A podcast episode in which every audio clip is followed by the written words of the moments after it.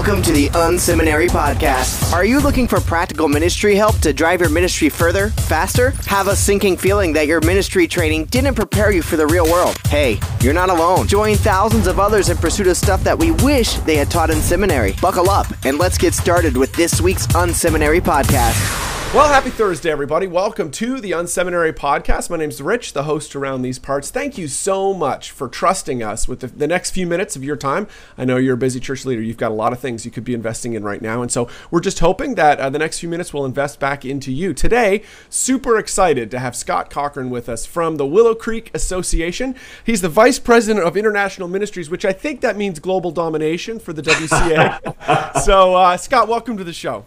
Hey, thanks, Rich. It's so good to be with you here today. No, so glad to have you. For folks that don't know, uh, Willow Creek Association, associated with Willow Creek Church in uh, in Barrington, Illinois, or really in Chicagoland. Uh, sure. Fantastic ministry that's doing all kinds of great things around the world. Uh, you really should get to know them a little bit better. But Scott, why don't we? Why don't you tell us a little bit about yourself and your role at the WCA? Sure. Um, Willow Creek Association is very much a, uh, a global ministry. Uh, we're focused on Christian leadership development. Uh, one of the main ways that we achieve that is through a conference we do every year called the Global Leadership Summit. Uh, that conference really began in 1995. Uh, uh, Bill Hybels, who's the senior pastor of the church and he's the chairman of the Willow Creek Association, he really just wanted to talk about leadership with some leaders. He, he believed, as many of us do, that uh, you know leadership is the ball game, humanly speaking, when it comes to the, the ministry of the local church. And so in 1995, Bill gathered up with a few hundred leaders at the, the campus of Willow Creek Church, and they talked about leadership for a couple of days. Well, 20 years later, this past year, uh, we had more than 200,000 people take part in the Global Leadership Summit, uh, both here in the United States and all around the world as well. Mm-hmm. So, my little part of that is helping to lead our efforts outside the United States. So uh, I actually began with the association in Canada. Uh, you might hear a little bit of a Canadian accent come out every now It's great. Uh, uh, we have affiliates around the world, and for many years I helped to lead the Canadian affiliate of Willow Creek. And then as our growth continued globally, uh, I came down here to Chicago a couple of years ago, and now I help to lead what we're doing essentially outside the United States. Very cool. Well, obviously, leadership development and leadership is critical to, as you said, you know, local churches. And I'd love to dive into that. Why don't we explore that a little bit, bit more? Why is it so important? Why is leadership and leadership development so important to a local church? Well, I think I, I, know for me, and I'll answer that very personally, Rich. Mm-hmm. Uh, in addition to my years with the Willow Creek Association, I also spent a number of years in Canada mm-hmm. as the executive pastor of a large church. Mm-hmm. And uh, the way we were structured at that time, as many churches would be, there was the, the senior pastor, and I was his only direct report. And so all the staff, about 35 staff, answered to me, and so on. And I think I very quickly came to realize that the uh, the primary value that I can add to our ministry is to build a team. And from a, a leadership point of view, at the end of the day, I wanted to make sure that uh, year over year over year, the leadership capacity of our team was improving. Because I knew that if that was happening, then all the other ministries would be flourishing as well. Again, humanly speaking, mm-hmm. you see, the Holy Spirit can only do what the Holy Spirit can do. Mm-hmm. But humanly speaking, I've just always believed, as does I believe the Willow Creek Association, that if we can increase our capacity as leaders, everything under our watch, in a sense, is going to flourish. Well, you have a really unique position, obviously, seeing um, a lot of churches around the world that are doing this well, um, mm. that are developing leaders, and obviously you're trying to help them uh, do an even better job. What are a, you know what's a handful of those kind of things that you're seeing in churches that are developing leaders well? I think the um, you know we most of us uh, who have been involved in the in the local church mm-hmm. uh, we've seen our our skills develop in whatever our particular uh, role might be mm-hmm. so if we're in children's ministry then we want to get better as a children's pastor and learn the latest tools learn the latest techniques and so on mm-hmm. but i think uh, the movement that really god has been um, been fostering around the world is just as you're saying to actually take the leadership side of it up to another level. Mm. I was recently in uh, Thailand working with a group of leaders in Bangkok, and I, I, had a conversation with them, basically saying, "What is your vision for the church in Thailand?" Mm-hmm. And I'll I'll just unpack this a little bit because mm. you'll see, I think, a taste of how the leadership side fits into this. And they've got a masterful uh, strategic plan for the church in Thailand. Uh, Thailand is a country that right now has about 400,000 Christians in it, in a population of about six and a half million. Okay. Uh, sorry, 65 million. 65 million, about Oh, 400,000 Christians. Now they have a goal to see that by the year 2030, they want to see 10% of the country Christians. Wow. And so uh, that means that by the year 2030, they want to go from 400,000 Christians up to about uh, 7 million Christians by that time. Well, when I asked them about this, you could just see their passion coming out as they were talking about this. And they're rolling out their charts and everything. And they've got a strategy around evangelism and they've got a strategy around church planting and so on. But they said, right at the heart of this, we need new leaders to be developed mm. because none of this is going to work if we don't have leaders in place who can now more effectively lead our churches and lead these strategies and so on. And so for them, the way they tie into us is the Global Leadership Summit is at the heart of that. Mm. Mm. But in a, in a bigger scale, I think Thailand serves as an example of what we're seeing all around the world that as Christian leaders get more developed, then everything that they're doing, and everything that God is trying to do with them is going to accelerate. Absolutely.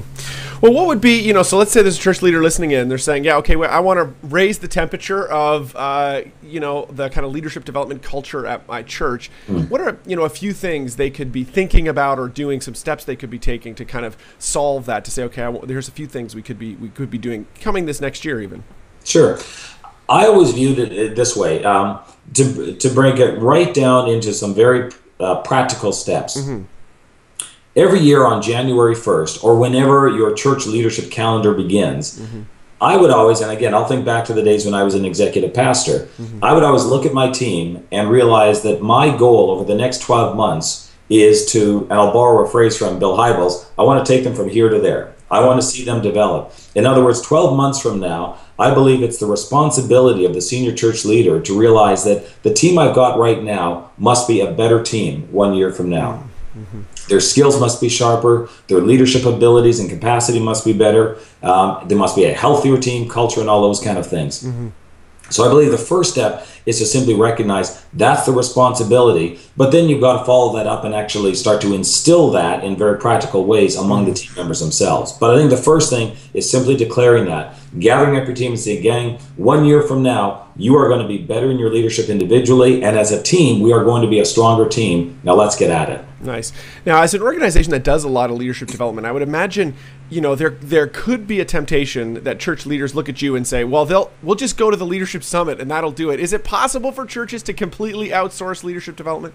Great question, Rich. And the short answer is no. I think we all need to. Uh, th- there's two extremes that, that I've often seen, and you've just nailed one of them, and that is that the, the job of leadership development that falls on some other organization, whether it's the Willow Creek Association, whether it's Catalyst, whether it's all these wonderful ministries and organizations that do that. The other extreme I've seen, though, is that uh, is the senior leader who says, "No, thank you. We don't need any help because we are the grand repository of all leadership development acumen and, and so on." So you can a, a closed little huddle kind of deal. I think healthy leadership development recognizes that it's our responsibility. I have a responsibility to develop myself. I have a responsibility to develop my team. Mm-hmm. However, I'm going to draw on resources all over the place. Mm-hmm. And by the way, even at the Willow Creek Association, we very openly say we are not you know the sole pipeline of leadership development stuff uh, even as a team ourselves we uh, we borrow and draw from all sorts of resources here in the united states and, and around the world we're simply part of that piece of leadership development that i think god is raising up these days Nice. What are churches, you know, uh, kind of spending on this part of the the you know the equation? Is there any rules of thumb, or you know, is it, it, it can you get away with just you know listening to podcasts, or, or should you should you actually be looking to spend some money on it? I think the resourcing it is the um, is a critical function of this. Actually, providing resources behind leadership development turns it from a value into a plan, because you can stand in front of your team, you know, all day long and and uh, and chant and and cast vision about leadership development, but at the end of the day, show me your budget. You know, are you actually getting behind this? Uh, if I can get very, very practical about that, Rich, something that I always did, both in my role as an executive pastor and even now in my role with the Willow Creek Association, is I would, uh, with each member of the team, I would work with them and allocate a leadership development portion of their budget and saying, look, we're going to get behind you to develop this kind of deal. but there would also be a uh, pool of resources that I think the senior leader has to hang on to themselves because, quite frankly, there might be a young leader that you want to put disproportionate uh, leadership development behind. Mm. Or there might be a senior leader that says, you know, this season I need to get them even a little bit more focused. So you want to put a little bit more there. Mm. But at the end of the day, uh, you can't just have a value. You can't just talk the game. Right. Uh, just one other important side note on that. I also think it's very important that the uh, the actual plan every every member of the team i believe needs a plan. You need to be able to sit down with your team members and say okay let's talk about what is your plan for the next 12 months? How are you going to develop? What are the areas of skills or whatever it is you need to, to go and work on? And the thing that i always emphasize with my team is that i need them to drive the plan not me. Mm-hmm. because and again let me bring it right down into a local church context. Mm-hmm. uh, you know i would have the, the children's pastor reporting to me. I would have the the worship pastor reporting to me and so on well, quite frankly, I don't know anything about children's ministry. Right. I don't know anything about worship and, and arts, you know, from a from that uh, mm-hmm. perspective. And so I say, look, you've got to come to me with a plan, but I'll help you with it, mm-hmm. you know, and then certainly I'm going to help you resource that as well. Uh, one of the things I often found was that uh, when you when you give people the opportunity to develop their own leadership development plan, it's amazing how creative they can get in, a, in a very very wonderful way mm. uh, every now and then I, had, I remember i had one guy up in canada and you can probably imagine rich that the, the winters in canada can be kind of brutal right. i had one guy that every year it seemed that his uh, his leadership development plan was always anchored in a conference in february in san diego or in florida or something like that you got to watch those kind of things but yes. i want to know okay what what books are you wanting to read this year mm. What conferences do you want to attend? What kind of uh, mentoring networks are you going to get involved with and so on? And then you walk them through the plan as well. Hmm. very cool. Well is there anything else you want to share with our listeners kind of about leadership development or encouraging them you know to think about leadership development in their churches? Well again i, I think that you've got to um, you, you've got to walk with them is what i would always say. You've got to let them know that this is a big deal. You've got to let them know that you are invested in them and taking this journey with them. Mm-hmm. uh, and I would always do that in a couple of ways. You, you know, first of all, uh, you know, I'm a huge advocate of the twice a year uh, review review conversation, mm-hmm. and that was never a big scary thing. Mm-hmm. That to me added value to people to let them know that every year in July, every year in in January, you know, I'm going to sit down with Scott and I'm going to talk about how things are going. Mm-hmm. Well, in that conversation I'm going to talk to them about, hey, uh, you said you're going to read these books and you're going to attend these conferences. Uh, you said you were going to check out Rich Birch's podcast every single week and so on. and I want to know, like, so have you been doing that? And if not, why not? Uh, I would. There might have been a number of reasons for them to tell me that uh, they weren't able to do something on their plan, but I would never let them get away with saying, well, I was too busy doing ministry. Right. You know, because at the end of the day, developing yourself that's the value back to the local church that we need we need you improving as you're as you're going along mm-hmm. but then the other thing is not only in those twice a year conversations is that every week when that person comes into my office they knew that the first question i would probably ask them is so what are you reading these days mm-hmm. or what have you been listening to what are you learning right now kind of deal mm-hmm. And that wasn't simply a, way to, to insert some accountability. I think they knew I'm genuinely interested in this. Yeah, I want to know what you're learning. Let's have a conversation about how you're developing, what you're learning, and, and so on. So you end up creating a leadership development culture in your church as well. This is the Unseminary Podcast. Stuff you wish they taught in seminary. Great. Well, we're going to jump into the lightning round, that part of the show where we ask similar questions of folks who are on the show every week. Super excited to have Scott Cochrane with us from the Willow Creek Association. Uh, he's a great leader and super happy to have him uh, on the show today. So, Scott, what are some online resources that you're using these days uh, to kind of help your ministry? Well, this is going to be sound very, very, very basic, but uh, my world, as, as, you mentioned earlier on, Rich, is global. Okay. Mm-hmm. So what you and I are doing right now, and with your uh, podcast audience, is what I'm doing all the time because I work essentially outside the United States. Mm-hmm. So uh, Skype, GoToMeeting, and so on. Those are the tools that uh, tools of the trade for me. We're also uh, developing and exploring a few other options as well right now, mm. just to keep us uh, connected with our leaders around the world. So if there's an online communication tool, chances are it's in my bucket someplace. Right, you've tried it. yeah. That's great. Well, I'm excited for this one because you were talking about books earlier. What's a book that you've read in the last, you know, six eight months uh, that's had an impact on your thinking or ministry?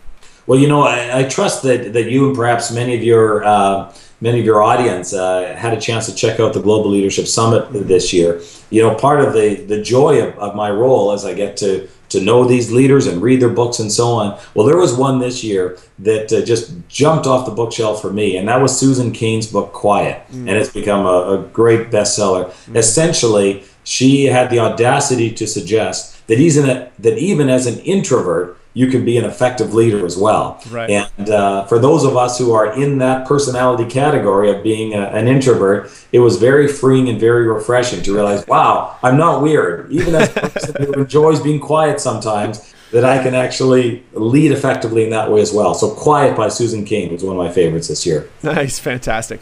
Uh, what are some other ministries that you're looking at um, these days? You know, kind of inspiring you. You're kind of learning from. Who are some of those?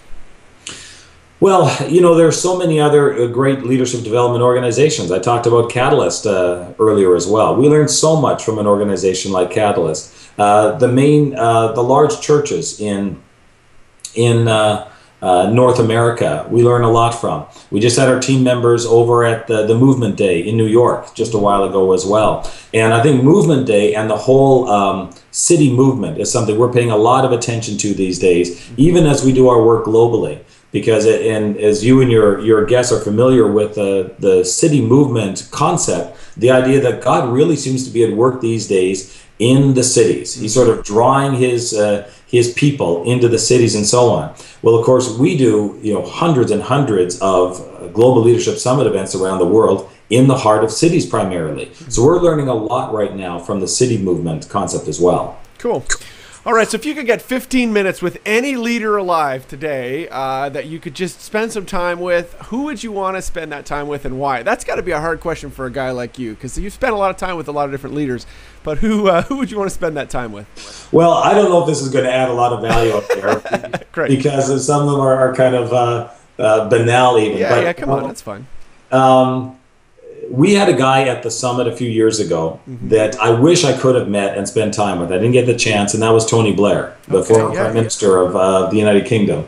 Uh, just someone like that who led in very tumultuous times mm-hmm. with a huge bandwidth of responsibilities. I've got a personal uh, interest and fascination with the global politics, and so people of that level uh, have always interested me. And to be honest, there's a few hockey players out there I'd like to, to meet as well. but as a Canadian, you kind of have to say that. Nice, yeah. Now, which which hockey team are you cheering for these days? That's got. Are you a Blackhawks fan now or no? Well, okay. Vancouver, Politically, yes, I cheer. I cheer for the Blackhawks, and I was cheering them on to the Stanley Cup last year. But uh, I'm a Vancouver boy, okay, so you're right. And this might be the only day of the whole year that I can say that the Canucks are number one. nice. Great. All right. Well, I appreciate today. Just one last question. Uh, you know, when you're just looking to kind of kick back, relax a little bit, um, what do you do for fun when you're not, you know, involved in global domination with the uh, Willow Creek uh, Association? Well, I always call it the the three R's. Uh, I love to read. Mm-hmm. I love to run. And I love relationships. So even as an introvert, I love just being with people, with our, our circle of friends. Uh, my wife and I, we have a, a great circle of friends uh, here at Willow Creek Church and in our neighborhood and so on. So usually, if someone's trying to find me, I'm probably having a coffee someplace with a good friend, or reading, or taking a run someplace. Nice. Well, I appreciate that. Thanks so much, Scott. If people want to get in touch with you or with the Willow Creek Association, how can they do that?